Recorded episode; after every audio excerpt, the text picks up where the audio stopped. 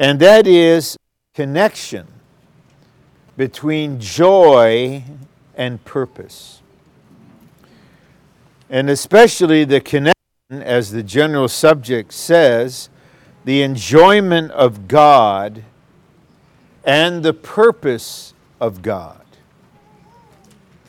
We will see progressively. God is a God of purpose. The Bible tells us in Revelation was created because of God's will. Amen. And God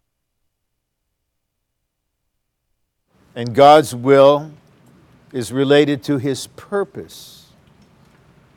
So we may feel that our personal universe and our personal lives may have may exhibit more chaos and randomness than purpose.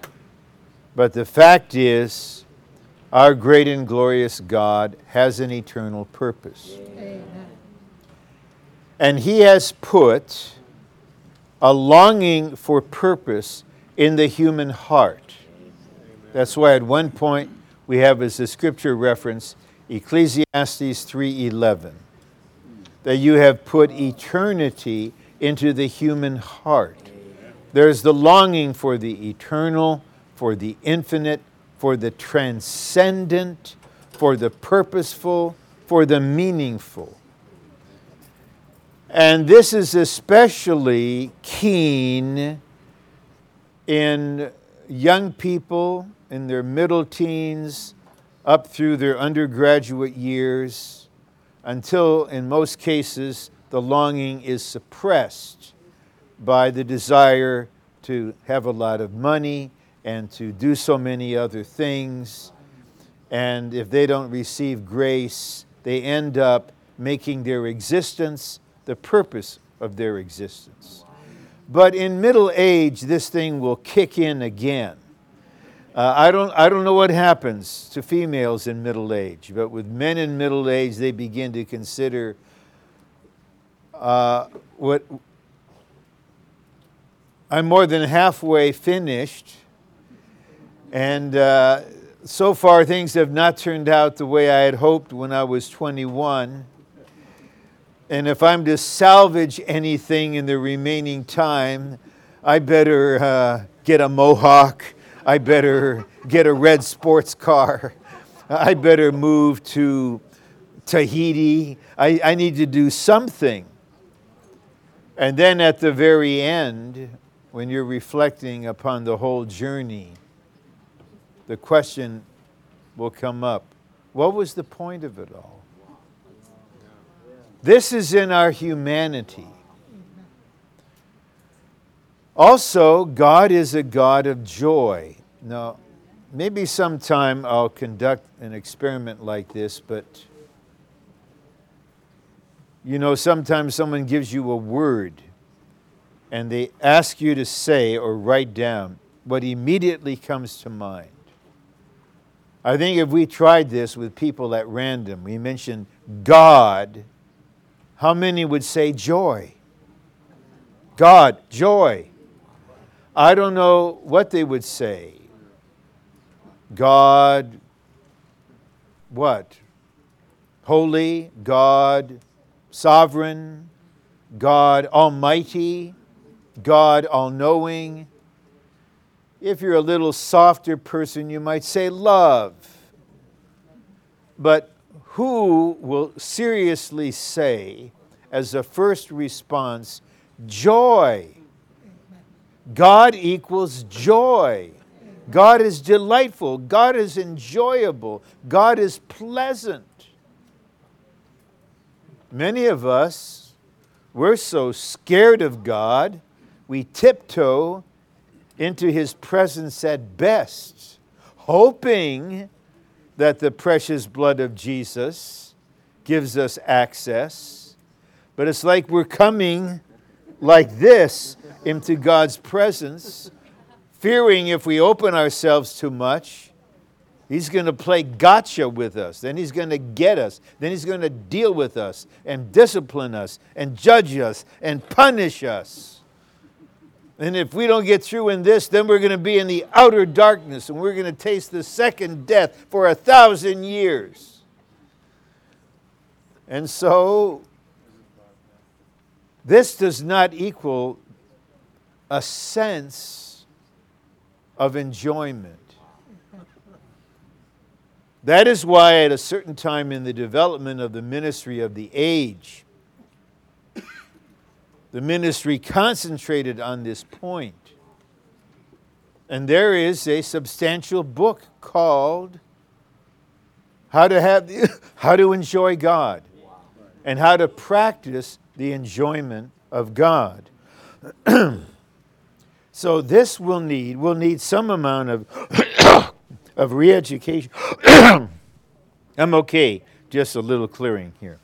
We need some amount of re education so that we will adjust to this aspect of the divine revelation Amen. that God is enjoyable. Amen. Like a verse in Psalm 16 Your presence is fullness of joy. Amen.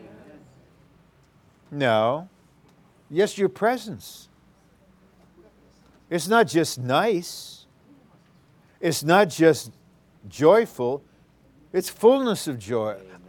I'm not sure I know what fullness of joy is. I'm looking forward to discovering that. Would you, would you help me? Let's help each other. Then in Psalm 36, you will cause them to drink of the river of your pleasures. There is a beverage that is the flowing life of God, that when you drink it, you drink its paradise juice, paradise water. I don't know Hebrew, but I learned that the word for uh, pleasures is the plural of Eden, of paradise. When the Lord flows in you and you drink of the Spirit, you drink paradise water. Jeremiah said, I found your words and I ate them. And your word was the joy and rejoicing of my heart. Now, of all the words you found this week, I don't know, did you find them in the New York Times? Did you find them on Fair and Balanced Fox News, which we're told by some is not a news program? All the words that are uttered in the world,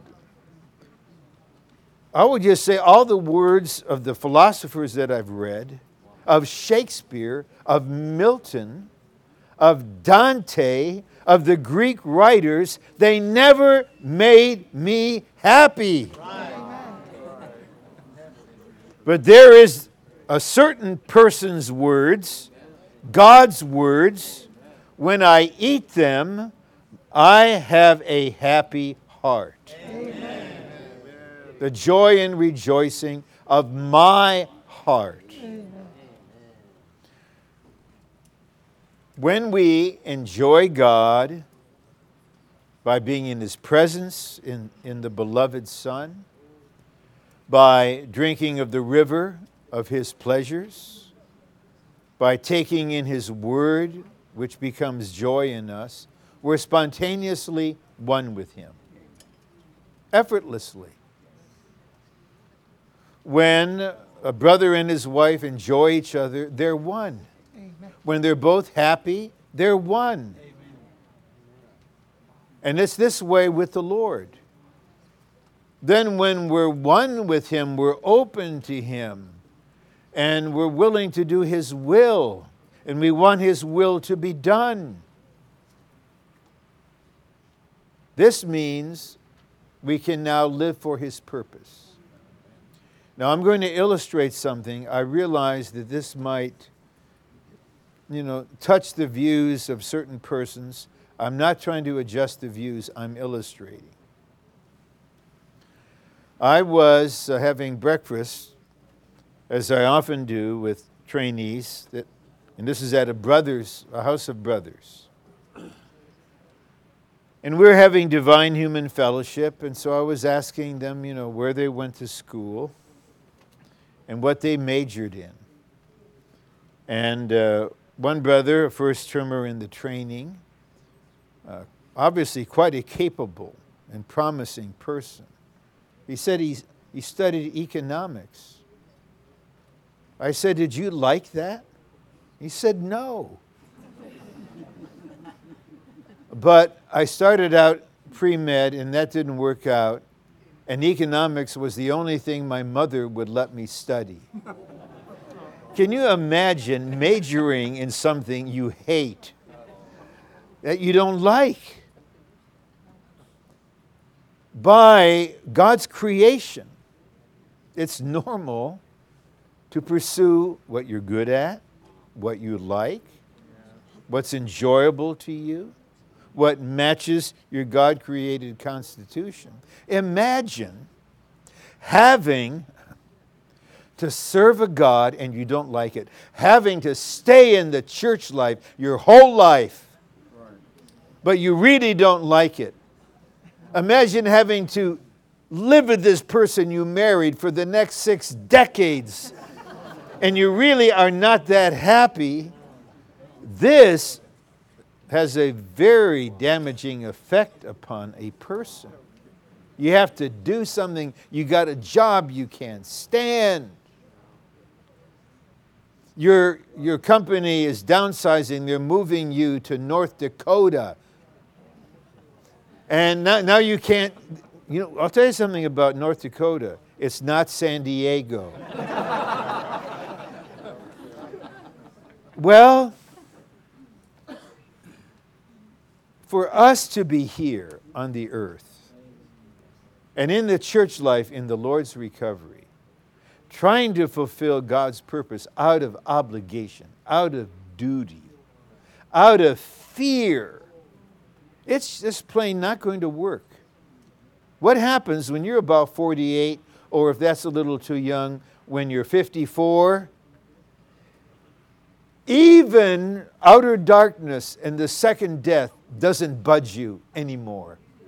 You say, okay, I'm consigned to the fact I'm an undergoer, not an overcomer. I'm defeated. You know, I'll, I'll never make it. And so, what is going to motivate someone like that? I know now the genuine enjoyment of God in Christ. Amen. Don't, don't try to fulfill God's purpose. Don't try to work this out. That, that's not the first step. Don't even try, don't misunderstand me, don't try to pray as a work. Don't try to study the truth as a task. Enjoy the Lord Amen. first. Love Him. Enjoy Him. Don't try to do Holy Word for Morning Revival as a routine first. This is not a comment on Holy Word for Morning Revival, it's a comment on the ease with which we can make things a routine. We should have an objective. Lord, you have given me this day, and I give it to you. Cleanse me with your precious blood. Amen. Now I pray, right here, right now, I will enjoy you. Amen. That's why I'm here. That's why I'm having a time in the morning, not so I'll have something to say when I meet you after the meeting and you ask me, What were you impressed with? It's hard to answer that question when not only were you not impressed, you have no idea what week we're in. Right? Then what are you supposed to say? Well, I suggest, if this is just a sidebar, if you're in that situation, just tell the truth. I don't know what week we're in, and I didn't have morning revival today. So I wasn't impressed with anything. So you asked, and I told you. So either he will stop asking you such questions, or the situation will be different. I'm, for quite a period of time now, I've been aware of that the joy index, the joyometer in us and in the church, it's not exactly gone off the scale. If the maximum is over here, the joyometer, I don't know where it is. But even with the most endeavoring, sometimes the most endeavoring are the most joyless. They're so serious, they're so earnest, they're so diligent in, in, their, in their exercise that they lose sight of the God of joy, of the enjoyment of the Lord. And so I'm not here to say, ah, okay, thou shalt enjoy the Lord. Don't come into the meeting tomorrow unless you got a happy face. I, ne- I never know what to do when they're going to take a picture. I never ha- know how to smile before a camera. What are you supposed to do? You go to a trainee's house with the sisters, can we have a picture? And they, you know, they, they, they put the thing on the couch, on a tripod or something, and now you're sitting, there's no person there, and you're supposed to smile. I, I, won't even try. I, I'm, I don't know what I'm going to do, but I'm not going to. Don't tell me to praise the Lord. Don't tell me to say cheese. Don't tell me to say anything. I'm done with faux smiles. The only way this man is going to smile is when he enjoys Jesus. Amen. Then there will be a smile, but that'll have to be a candid shot. so I'm not here with any requirement for anybody. I'm not here to lay a demand on anybody like, oh no, now, now you got to work at enjoying the Lord. That is a contradiction. We need to discover or rediscover how enjoyable God is in Himself. And that how our God, motivated by sheer love for us, came in the Son as the Savior to recover us out of everything and anything that is a barrier between us and the God of joy. That is why, my brothers and sisters, the Bible speaks of the joy of salvation. That's how it begins. That is why in Luke 15, we're told when the shepherd is bearing the lost sheep that was found, there is more joy in heaven over one sinner repenting than over 99 who don't. Joy in heaven. Then, after the parable about the woman seeking for the lost coin and finding it, and she was rejoicing, it says, There is joy among the angels of God. I have no idea what angels, I don't mean the California angels, and I don't know if they're happy in New York, and I don't care. But the angels up there, they are rejoicing when sinners are recovered to the enjoyment of God.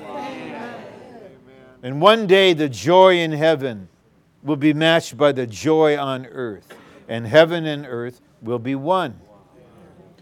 When Philip, who was manifested as an evangelist, was sent to Samaria, and he walked into that pagan city with all kinds of idols and false religions. He announced Jesus, he announced Jesus and the kingdom as the gospel. And Luke 8 4 says, and there was great joy in that city. It doesn't say there was great peace, even there was great love, there was great joy. And then Philip is instructed to approach the chariot driven by this eunuch from Ethiopia. He discovers that that one is reading from Isaiah. Beginning with that verse, he announces Jesus to him. Then he baptizes him, and then Philip is gone. The Spirit just carries him away. He lands in Azotus and keeps on going. But we're told this about the eunuch he went on his way rejoicing. Amen. This is how salvation begins. God Himself is happy. The angels of God are happy. Whenever one human being returns to the Lord, I believe the principle is the same. Whenever a believer has been distracted, has been out of the fellowship, out of the church life, and the mercy of the Lord comes to that one and he repents and returns. You don't think his angel is rejoicing? Amen. His angel might say, You have been really challenging me for the last 15 years. I've had to work just to keep you alive and to preserve you and to carry out God's will concerning you. Now, I'm the first one to rejoice. I can say mission accomplished as far as this phase. This is the heavenly view. This is Luke 15. When the God man Jesus was born, and the heavenly host was manifested to shepherds. That's God's principle. He doesn't communicate to the professors at not even at UCSD. He'll go to the shepherds. And there's a heavenly chorus praising God and rejoicing at the birth of the Savior. Amen. So there is in God the realization concerning Himself that when the problems on our side are solved by redemption, we have the right to enjoy Him. Amen. Revelation 22 14. Blessed are they who wash their robes. They have the right to the tree of life. Amen. Then, when we enjoy Him, we're energized, we're vitalized. Have you ever been vitalized by the Lord without any joy? You think He just infuses energy like electricity into you and you suddenly become vibrant? It's always related to your joyful contact with Him. Then, as I've been trying to emphasize, spontaneously, we open to Him, we pray to Him, we praise Him, we inquire of Him, we consecrate to Him. We're one with Him. Then we realize, oh, oh, oh, you're, th- this is now May 5th, and you're going to graduate May 11th, and you're enjoying the Lord, you haven't been praying about your future, and then you just have this sense that the next step in God's purpose for you is to go up Interstate 5 about 90 miles. and then you need to turn and you need to get off at Harbor and Ball Road exit and then go left on Ball Road for about three miles, and then you'd turn right into the parking lot of the training center. And look at, I'm not going to recruit anybody. I'm not going to come to these young men and say that God needs a few good God men. I'm not going to do that. Don't be afraid. I don't do that. I'm not a recruiter for the full time training. I don't have a a quota to fulfill. And you may, you may be one of these, probably you are, one of these really smart persons that can reason way ahead of me. You say, okay, you're telling me that if I open and enjoy the Lord, then I'm going to be one with Him and want to do His will. And probably His will is that I go to the full time training. And I don't want to do that. So I'm not going to enjoy the Lord so that I won't be one with Him, I won't be open to Him, and then I won't have to go. I just say, I, I won't try. I won't try to overcome that. I won't try to subdue a smart young mind. But I assure you, secret prayers for you will bring about your sure defeat by the God of joy. By the God of joy. You say, I don't want to enjoy you. What are you going to do when a tide of love flows in? What are you going to do? When a, the divine tide, it, it's poured out in your heart, what are you going to do? I don't want you to love me. I don't want you to love me. I, don't, I can't relate to anyone loving me. This is not part of my life history. God says, let me tell you something. Let's settle something. I'm God, and you're not. And if I decide to love you, I'm going to love you. And if John Newton could stand on the deck of his slave ship in the midst of a storm, he was in the slave trade. What could have been more despicable? And dare God to send louder thunder, challenge him, shake his fist at him. He did it literally. He wrote a hymn about it. If thou hadst bid thy thunders roll and lightnings flash to blast my soul, I still had stubborn been. So God says, okay, I won't use lightning. I won't use thunder. I won't use authority. I won't use power. I'll use mercy, grace, compassion, and love. And I won't stop. And what are you going to do? So, this is how the Lord brings us into oneness with Him to carry out His purpose. Amen. If we just earnestly give ourselves to do this noble work, to carry out God's economy, to fight the ultimate battle to bring in the kingdom, and we forget the basic need to enjoy the Lord, for our heart to be happy in the Lord, to drink of the river of His pleasures, to have fullness of joy in His presence, to eat the Word until it becomes the joy and rejoicing of my heart. It won't work. And as a testimony of this, I'd like to tell you a story that you know. I love to tell it every time for the first time. There was a man who was saved in his youth and gave himself to the Lord absolutely and received from the Lord the ministry of the age and the vision of the age. And he suffered for decades from various physical maladies and from all kinds of attack. Then eventually, he was imprisoned where he remained for 20 years. There was absolutely nothing for his soul to enjoy not, not food. You think he got nice pot stickers and dumplings there? Nothing.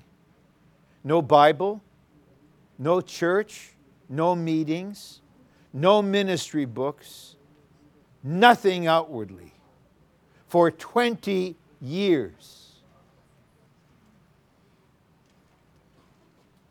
And at the very end, he wrote to a relative I have kept my joy. Amen. What about that? Amen. I have kept my joy. Surely all the mail was censored. Surely someone read that. A little over two weeks ago, I visited the grave where his remains are and saw the tombstone. When we arrived, I, I, was told this afterwards because I just can't speak any Mandarin or Spanish or whatever. But the guard told the brothers, we know why you're here. We know what you came to see. This man is greater than Mao Zedong. More people come to his grave. than visit Mao's grave. I used to think, and I thought this for a very long time, and I had some basis to think this. I always try to have a basis for serious thought. I used to think that the deepest persons spiritually were those who suffered the most. That they're just deep by the suffering, they're stripped by the suffering. They're one with the Lord and even can enter into the fellowship of his sufferings. I used to believe this, but I don't anymore. I have a different view now. The deepest persons are those who enjoy God. Amen. In the midst of their human situation. Because to suffer without joy is a sign the self is still there. And the self is killing your joy.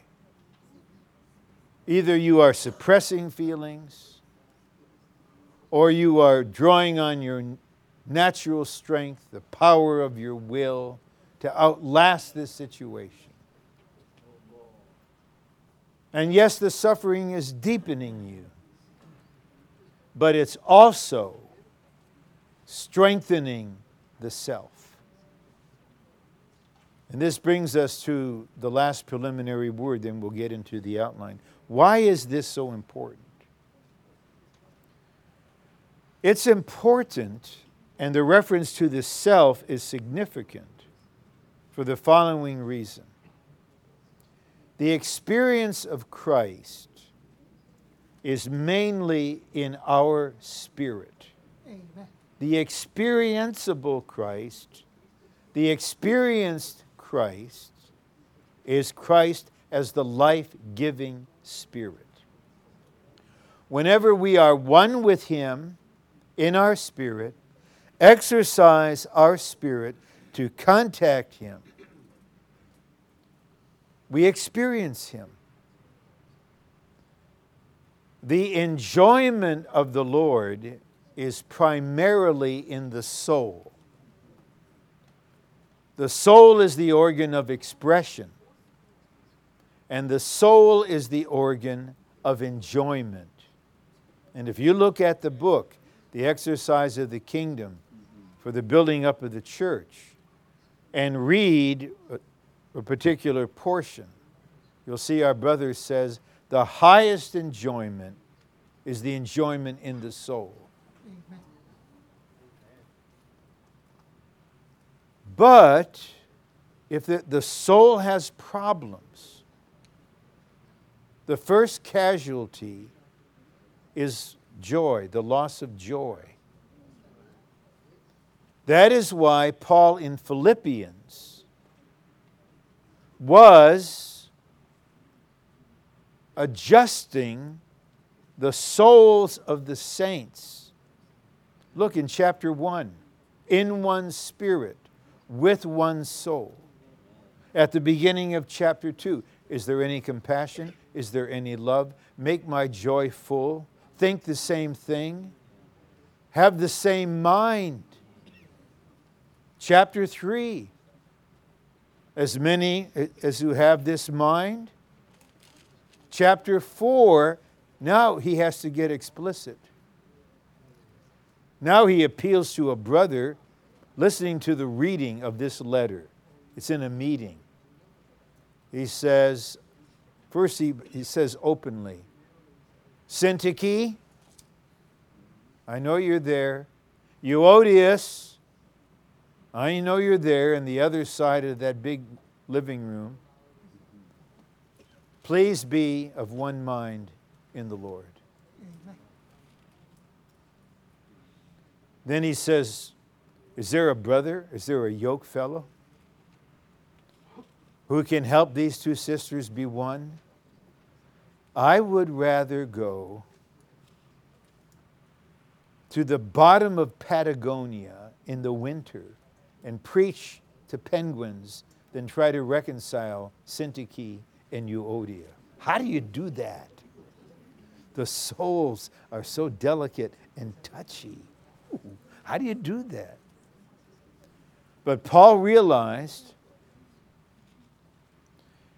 that if the soul has problems like opinions or criticisms or self pity or negative feelings, the soul cannot function to enjoy the Christ you're experiencing in your spirit.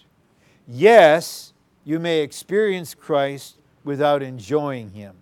And the following true story that I observed. I wish this were on video. I wish I could play you the video, but it was in 1967 and there was no such thing. That my wife was asked to care for the daughter of a church family just for several hours, but it included dinner. And dinner was according to the mother's directions. And this little girl was about eight. And she had a very strong will. And uh, this is a small one bedroom apartment. I'm in the living room in the rocking chair observing this and listening to this. And on the little girl's plate was spinach, along with things that she liked. And my wife's word to her was Miriam, you need to eat your spinach. No. No. I don't like it. I won't eat it. Eat the spinach. Eventually, you may not leave the table until you eat the spinach. That she had a strong will, but so did the other party. Don't ask me how I know. I just know stuff like this. And I'm even stronger than she is, so I'm not condemning her. Then there was just silence until I heard the sound of the fork touching the plate and gathering up the spinach, which she ate. Now, when she masticated the spinach, ingested the spinach, did she not experience it?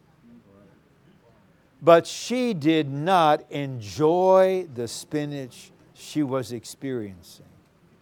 Or if she's really ornery, if she did enjoy it, she would never admit it.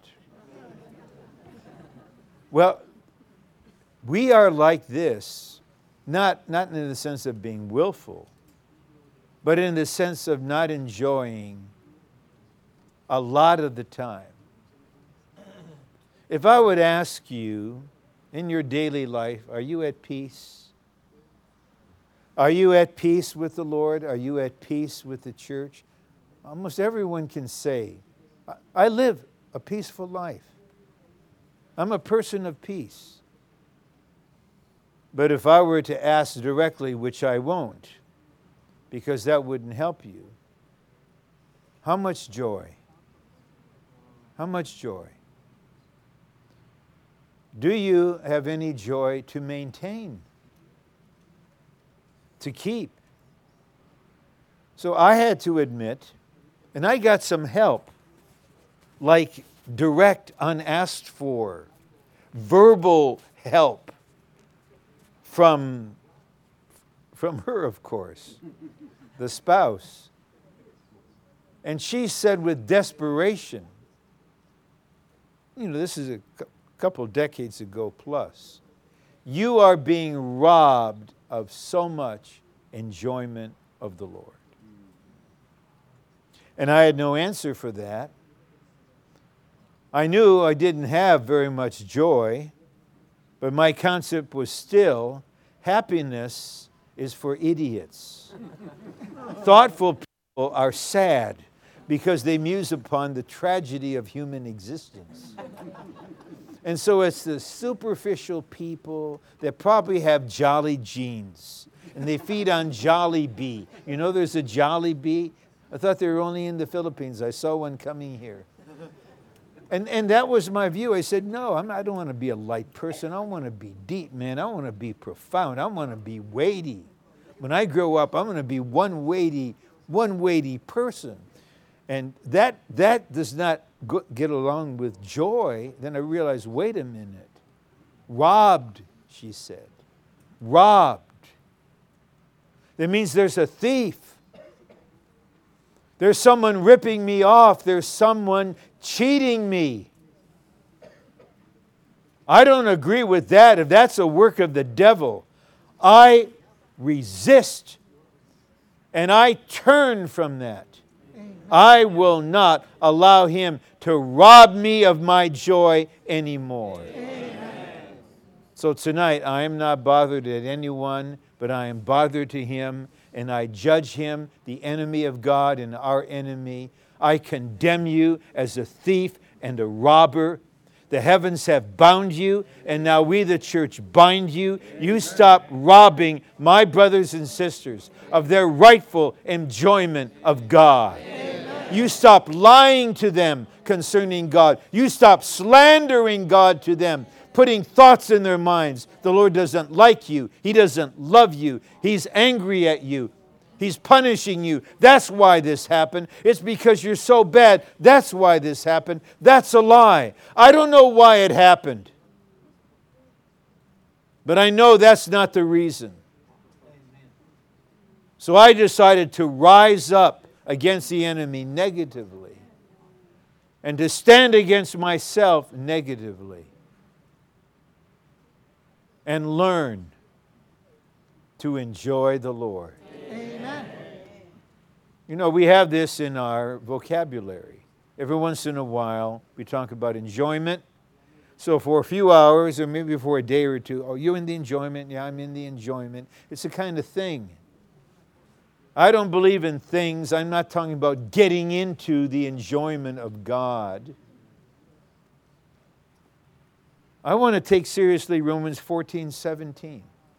The kingdom of God is righteousness and peace and joy in the Holy Spirit. Amen.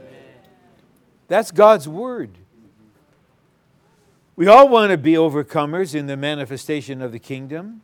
Anyone who knows the kingdom truth wants to be there. We're serious about this. But we eventually learn, in order to be in the manifestation of the kingdom, reigning with Christ when he comes back, we need to be in the reality of the kingdom today.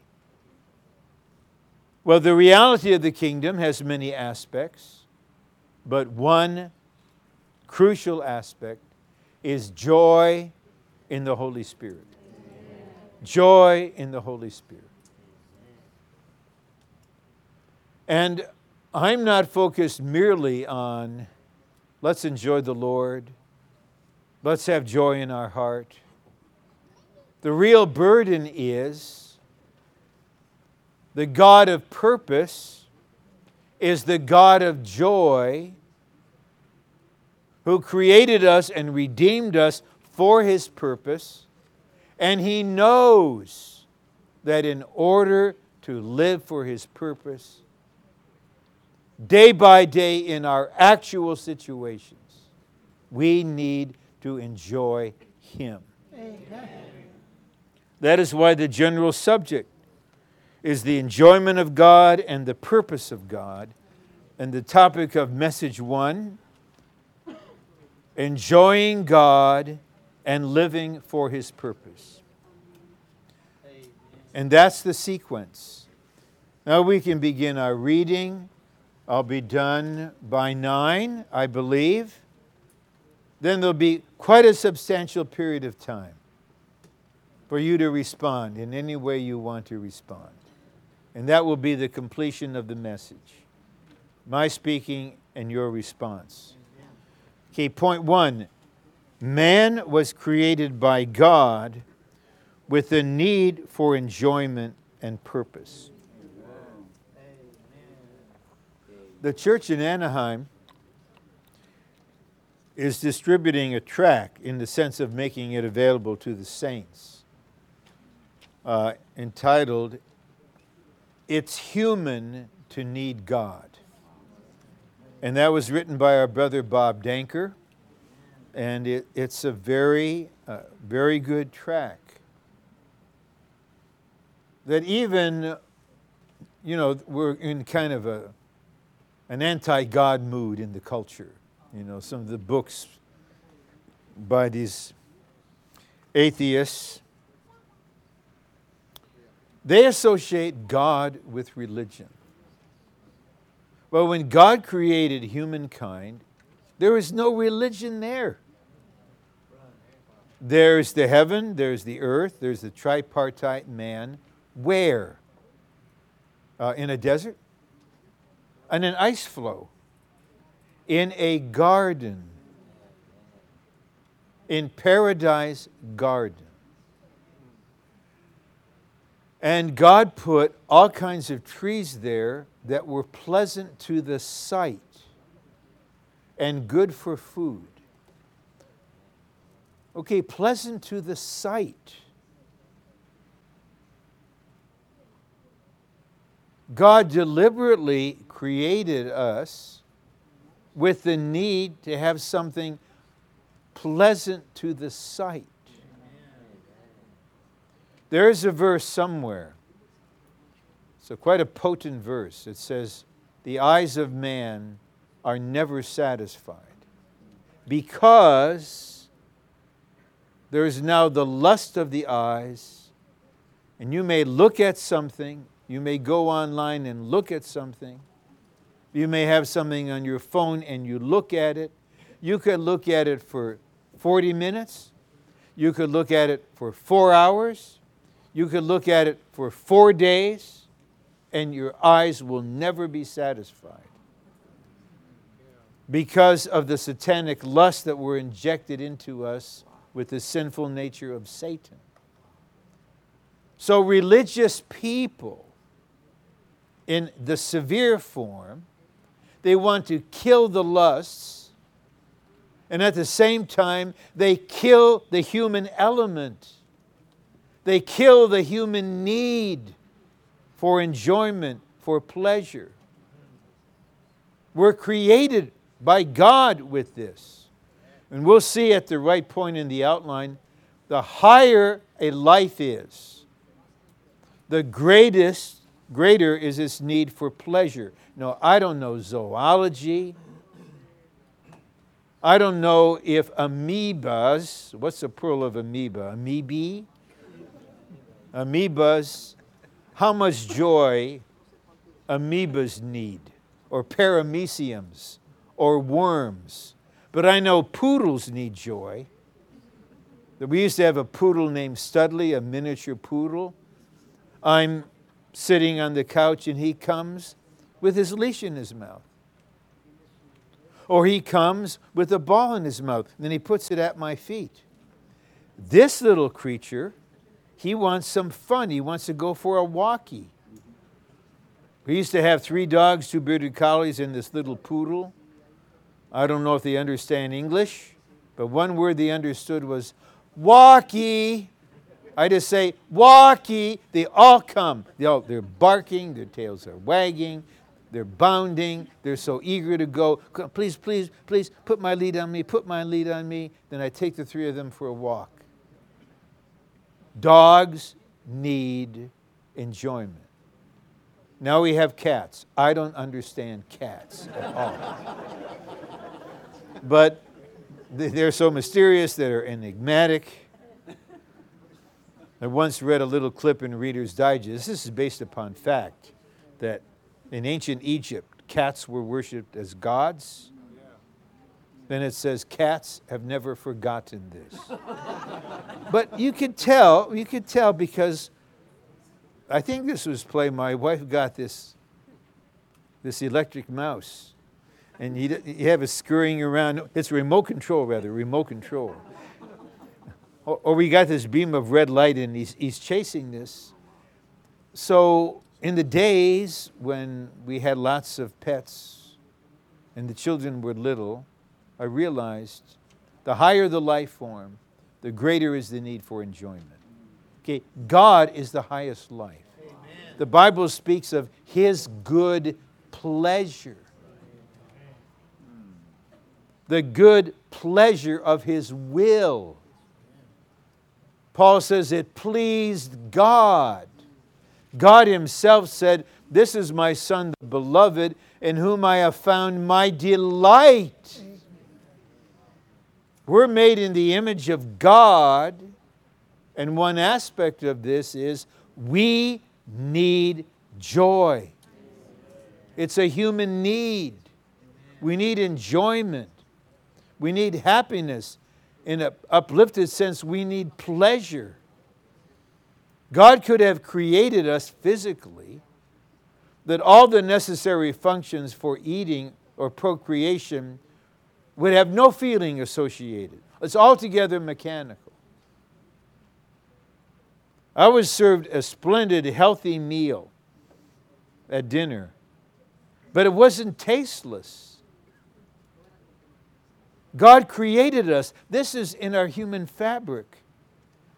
If we don't enjoy God, we'll enjoy something. We have to enjoy something. And the way to recover people is not to condemn them for going to Las Vegas. Sorry, believing the lie that what happens there will stay there. No, what happens there will follow you into eternity unless you repent and get cleansed and forgiven. That human beings can't live a joyless life. And then also, God is a God of purpose. He has an eternal purpose. And this purpose, in at least in a general way, is implanted in the human heart. I don't care how many atheists write best selling books, this will never be eradicated. We saw this in Russia after all those decades of state sponsored atheism the emptiness, the need for God came to the surface. Thousands were saved in Moscow, thousands were saved in St. Petersburg. Now, scores of churches has been raised up. Same thing in other countries. This is part of our humanity. So, what will our fellow humans do to find genuine joy and purpose? But the point here is we're created. There's nothing religious here. I wasn't religious when I ate that excellent casserole, when I had those multigrain muffins, when I ate that special kind of green tea from China that lowers cholesterol. I wasn't doing anything religious. I needed food, I needed a beverage. It was healthy. It was organic, man, and it was enjoyable. we should not be religious with God. Amen. When He came, they wanted to force Him to be a king. He said, I came as bread. You need to eat me. You need to drink me. That's why I'm here. Now, point two God wants us to enjoy Him and to live for His purpose. The reference from Psalms I've alluded to. You will cause them to drink of the river of His pleasures. So He has to cause us. We're, we're, we're challenging cases. So He has to cause you. Doesn't God have a way to cause you to drink of the Spirit. Maybe He caused you this week. He's not out to get you, He's out to cause you. They will be abundantly satisfied with the fatness of the house. Amen. Don't be afraid of the word fatness. That connotes the riches of Christ for our enjoyment.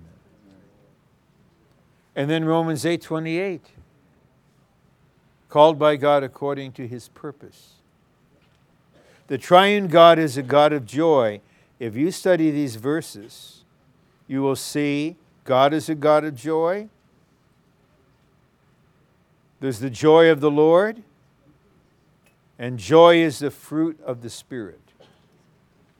Okay, the first item of the fruit of the Spirit mentioned in Galatians 5 is love. The second is joy. You think that's no significance?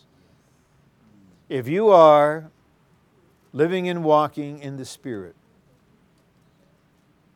and you are in the mingled Spirit, on the side of life, the first manifestation of the fruit of the Spirit will be love. You'll love the Lord, you'll love the church, You'll love the brothers and sisters. You will love all kinds of human beings without prejudice and without bias. And eventually, you'll even love your enemies. The second item to be manifested is joy. It's a criterion. Next to love, it's the highest criterion or indicator of our living in the Spirit. Then B says, as believers, we need to change our concept. Focus on the enjoyment of God and see that God's desire is to give Himself to us to be our enjoyment. Now, the verses we put on the outline, they're not haphazard. Okay, look at the verses here. John 1 1. In the beginning was the Word and the Word was with God, and the Word was God. Okay, this is in the eternal Godhead. Verse 14 And the Word became flesh and tabernacled among us, full of power, full of righteousness, full of holiness, full of glory, full of sovereignty, full of majesty, full of grace. That's what it says. And grace is God in Christ as the Spirit being our enjoyment. And then supplying us and doing everything for us through this enjoyment. This is the Bible. This is John chapter 1. God Himself, in the Son as the Word, became a human being full, full of grace and reality. And we're told He tabernacled that points to an enterable dwelling place. And this tabernacle is full of grace and reality. When you enter the tabernacle, based upon the blood of Jesus, you enter into a dwelling place that is full of grace. It's a grace house. And the grace brings in reality. I realize that some hunger for reality, they're searching for reality. Oh, I don't want just doctrine, I want reality. I went through a reality phase like this as well. It is something you go through, okay? Eventually, you discover reality comes out of grace, it comes after grace. If you want God as your reality, you need to have God as our enjoyment, and then that enjoyment will just become the reality to you. And you realize it's all real. All that I heard all these years, all that happens, all that's presented to me in the ministry, it's real. It's real in me. It's real to me. I can testify. I don't have a borrowed experience. I don't have a secondhand experience. I can say the Spirit is the Spirit of reality. The Word is the Word of reality. The divine economy is a reality in my own being. Amen. But that reality came as an issue of grace. Then, verse 17 the law was given through Moses. Grace and reality came through Jesus Christ. When God came, He came as enjoyment. And when God comes to you, if you would let Him, this is the way He would come. Didn't He come that way to the Samaritan woman? When, the, when He met the Samaritan woman, did He say, Hey, you've had five husbands, right? You're living with a man who's not your husband. You're a sinner. I'm God in the flesh and I'm righteous. You've been married five times. What kind of character is that? How are you going to face God? How are you going to spend eternity? How did you end up like this? Now you've given up on marriage, just living with the man. There's nothing new under the sun. They were living together in Samaria 2,000 years ago. How did he come? Will you please give me a drink? Why are you asking me for a drink? You're a Jew, I'm a Samaritan. If you knew who was saying to you, Give me a drink, you would have asked him, and he would have given you living water. Amen. Where will you get the living water? Do you surpass Jacob who dug this well? No, no, whoever drinks of the water that I shall give him, the water that I shall give him shall become in that one a fountain of water springing up. She said, Lord, give me this water. Then he said, Call your husband. The sequence is very important. Sometimes we are inhuman in our gospel preaching. We don't know how to relate to a woman who's had five husbands. We're looking for so called good material. The feeling that you are innately good material? He had to deal with the husband issue. And she tried to circumvent it, okay? He, he knows human psychology. He said, Oh, I got this question about worship. Where are we supposed to worship? You Jews say Jerusalem, we say on the mountain. He said, An hour is coming and now is when neither in Jerusalem nor on this mountain will you worship the Father. The true worshipers will worship him in spirit and truthfulness. He came to her as the water of life. And we want the increase of the church. We want the propagation of the church as the testimony of Jesus. How are we going to come to people?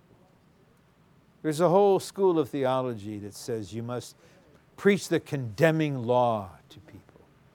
You must make them feel like worms, like vermin. You must cause them to sense the severity of God's judgment. Well, the spirit of reality will convict. I'm not minimizing this. That's the spirit of reality. That's not me demeaning someone, trying to manipulate their guilty conscience. The spirit of reality will do this. And they will really repent, no doubt about it. But the Lord came to her as water. Now you are members of his body. You're parts of the new man. You're constituents of the church. How do you think he's going to come to you tomorrow morning? How do you think he wants to come to you? The same way as grace, as bread, as the light of life, as the water of life, as a feast. You need a shepherd, you need a physician, you need a father, you need a guide, you need protection, you need security, you need light. You have to sleep at night, the Lord might say. I don't have to sleep. While you were sleeping, I'm praying for you. I was interceding for you that tomorrow morning you would open to enjoy me and change your concept about me. Then you realize, when the, then when the Lord asks about your husband, you know this is not the accusation of the enemy. It's not your introspective self condemnation. This is the Lord's enlightening. It's always specific, it's never demeaning, and it's full of life. And then spontaneously out of enjoyment, Lord, I'm so sorry for the tone with which I spoke to my wife last night. But I find that the Lord, I, I don't wake up and go to the Lord, He said, bad tone. bad driving yesterday, even though you prayed for protection your angel had to work hard to protect you. you wouldn't answer your own prayer. Well, then, then who, who'd want to who, who'd want to have that kind of morning revival? You need to change your concept. We, we serious seekers, earnest kingdom people, we need to change our concept and see that God's desire is to give Himself to us to be our enjoyment. Why don't we let Him do it? Now, I realize that when you're alone with Him and you're not sure what to say and you don't know how to be, then you may tippy toe with this. It's okay. He knows you're tippy toeing. One time I had to tell him, honestly, I don't know how to be with you. One thing, you can see me and I can't see you. So, how, how do I relate to someone I can't see? That was so precious. Lord, I need you to train me how to be with you. So he knows you just may have 51% faith, 49% doubt. The scale is just slightly tipped in favor of faith, but you're going to try it. Because something in you is agreeing with the word that you're hearing, you're going to try it. But you know, when you were young, you were bold, you were zealous, you were energetic. Those days are gone, okay? uh, they'll never return. Uh, your only hope is resurrection. It's not a repetition of your youth, okay? I don't envy the youth. I would not be 35 again for anything. I wouldn't want to be 27 and start this whole thing over. If I lived to be 98, I remember, oh, I remember those days when I was with the Saints in San Diego, 2009. I was a young buck, just 70 years old. You know, now, now, now I have some years in here. No, no. We have to learn. I'm not looking back. The glorious days are ahead. The greatest enjoyment is ahead. I believe in the Lord's mercy. The older I get humanly, the more I will enjoy Him. Amen. The weaker this physical frame gets. I'll have to deal with that. I'm not an exception. We're in the old creation. Our days will end, we'll finish our course, just not tonight. I'm not done yet. But I expect joy upon joy upon joy. Amen. Verse 16 Of his fullness have we all received grace upon grace. Whoa! Grace upon grace. Little grace tomorrow because that's all you can bear. Then more grace, more grace, more grace, wave upon wave. I don't know anything about surfing. I never tried to surf. I understand they wait for the big wave. Well, I'm not sitting around waiting for the big wave to, to surf in the Spirit. I just know that the waves of grace will increase eternally Amen. and never stop. It's marvelous. We need to go on. Whenever we draw near to God, we need to realize that He presents Himself to us for our enjoyment. Thus, we should come to Him with the thought of enjoying Him. Okay, what's your thought? Surely there is a thought. If it's not conscious, it's unconscious. What's the thought? The thought needs to be God presents Himself to us for our enjoyment. And He has, in the Son, solved all the problems already. And if you have something in your situation, you have a weakness, you had a failure, you have a trespass offering, you have a sin offering, you have the advocate praying for you, you have the high priest interceding for you, you have the eternally efficacious blood, you have everything you need. The secret to the Christian life is how much we enjoy God. Amen. That's the secret. You might say, oh, the secret of the Christian life is being absolute. The only absolute person is Christ Jesus. We can only be absolute in Him and with Him in us, and the way to be in Him and in Him and us experientially is to enjoy Him. That's the secret. Now it's an open secret. I hope you would consider this, especially if you've been here for some decades and been through a lot of things. I hope you would consider this and ask the Lord to not only revive, to uplift greatly and enrich your enjoyment of Him day by day. Do you realize the greatest thing you can do for the church? The greatest help you can render to anyone you care about is for you to enjoy the Lord. Hudson Taylor suffered much in China. He lost children, he lost his wife. His second wife was, was killed in some kind of military action. He, he was responsible for so many missionaries. He received letters about their suffering, about their anguish, and he testified this. After he would receive the letters, he would enjoy the Lord. And one of his favorite hymns is in our hymnal Lord, thou hast made thyself to me a living, bright reality. And someone asked him, How can you be happy when you read of such sorrow? And his answer was, If I were sad, if I didn't have joy, would that help them? This doesn't mean he didn't weep with those who weep. Please don't misunderstand that.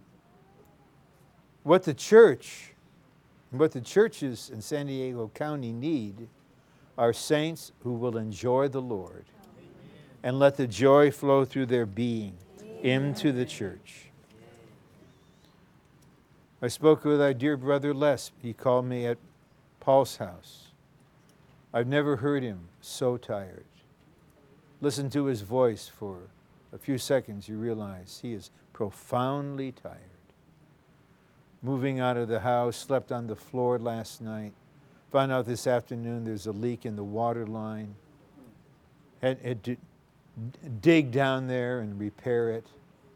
The last thing he wanted to do was miss the meeting. Right now, as we're meeting, may some pray that our brother will enjoy God, Amen.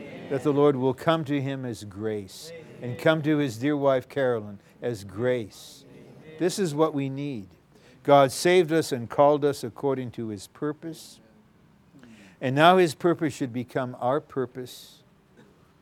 And it becomes our purpose by absorbing God through the divine dispensing in our enjoyment. Now, I'm mainly going to read this last part of the outline. It speaks for itself because I do want to preserve adequate time. It's not going to be quite at 9, but it'll be before 9.07 or 8. And if necessary, in the opening word tomorrow, I can say more. Now we look at the matter of God's purpose.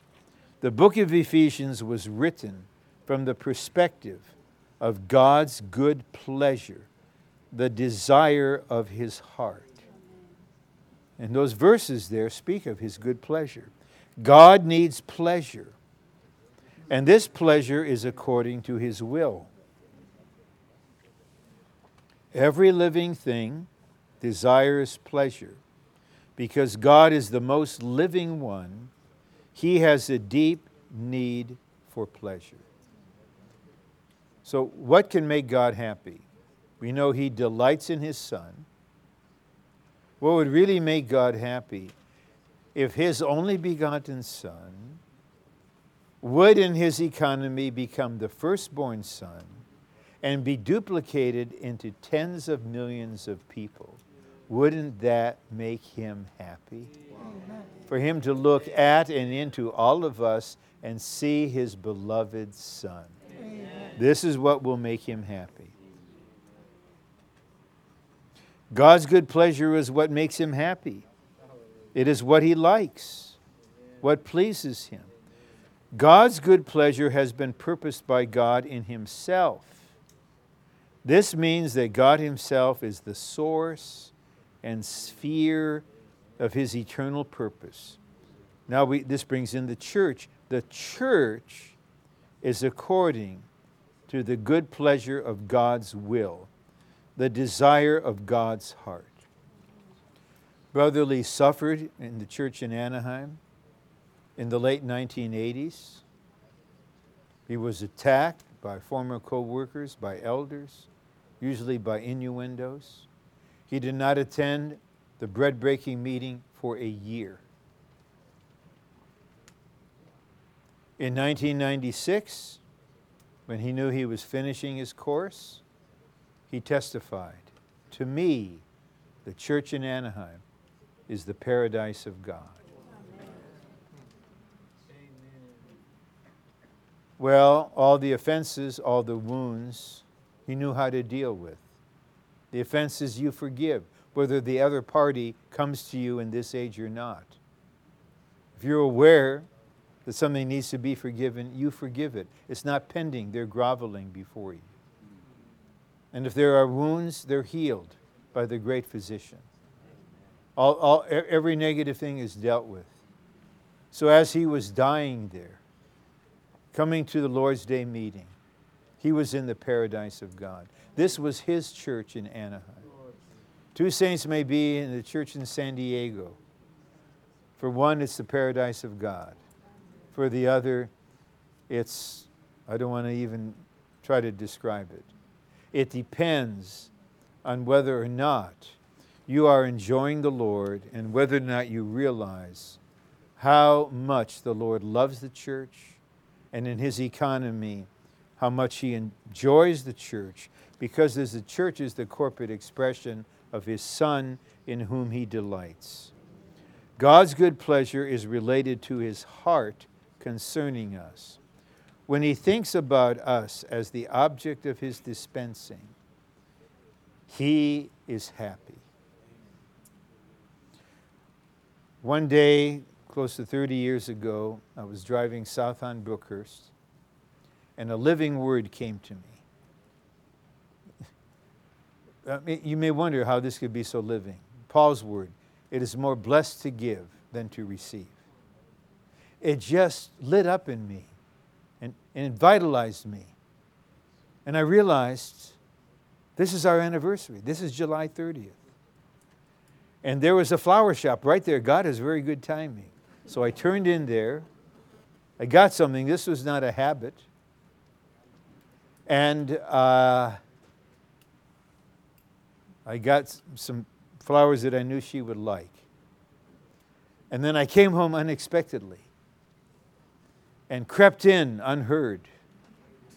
And her back was to me. And so I sprang upon her in love, gave her the flowers, and expressed love in another way, and then bounded off back to my office. It was. Um,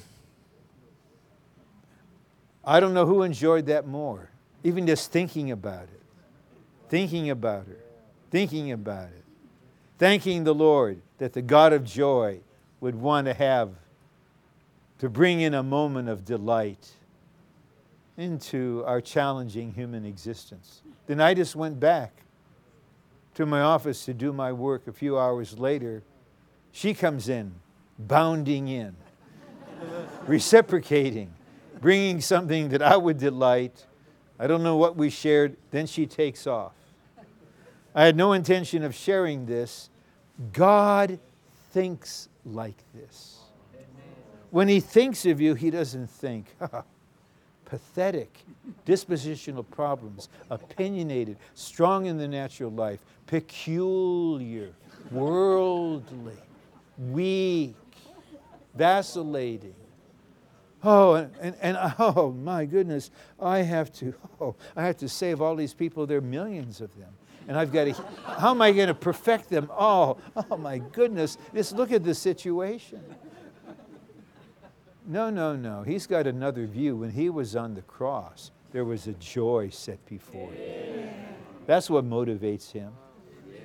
He's getting married. He's going to have a wedding. Then he's going to live happily for eternity with his wife. So when he thinks about you, he's not thinking, how am I going to get you? How am I going to trap you? How am I going to deal with you? How am I going to outwit you? No way. Even though he has to he has to use his wisdom to subdue us and to work on us. No doubt about it. But when he thinks about us as the object of his dispensing, he is happy. I, I believe tonight God will be happy. Tomorrow, for those in this time zone, I'm going to dispense myself into so many saints. I can hardly wait. Even I think I will wake some of them up at 3:30 a.m. They won't know why. They won't be bothered. Be, their mind will be very clear. They wonder, why am I awake? I don't have insomnia. I don't have jet lag. Why am I awake? The Lord may say, well, this is a special pre dawn visitation to give you some sweet enjoyment. Amen. Then you go back to sleep for maybe two and a half hours. then I'll see you later. This is our God.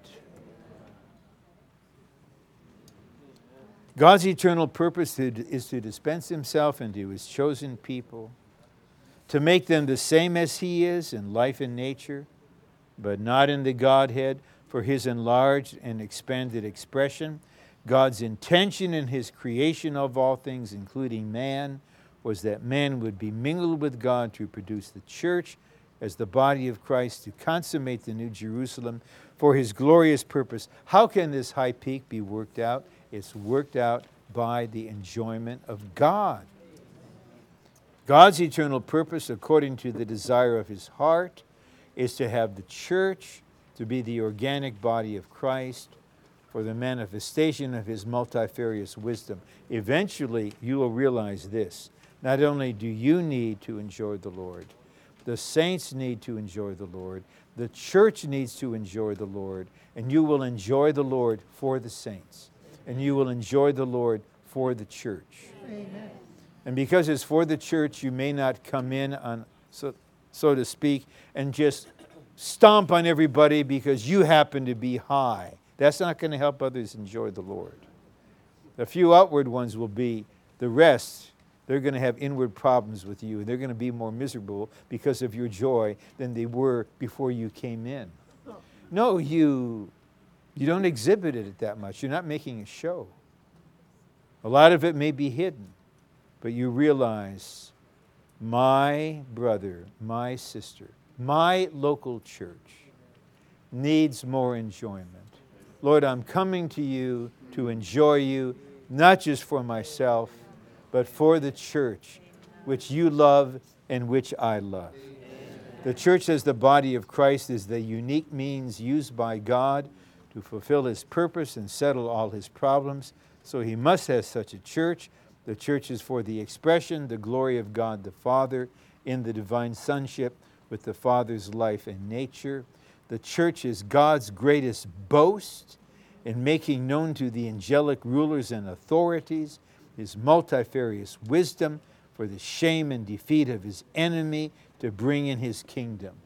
There will be boasting to the church. Satan, look at all these people. You derange them, you damage them, you oppress them, you try to destroy them. Look what I have done. I have completely nullified your negative work, and I have carried out my glorious work to fulfill my purpose. Now I give to the church the authority to judge these evil angels. That's 1 Corinthians 6 3. What a boast that's going to be.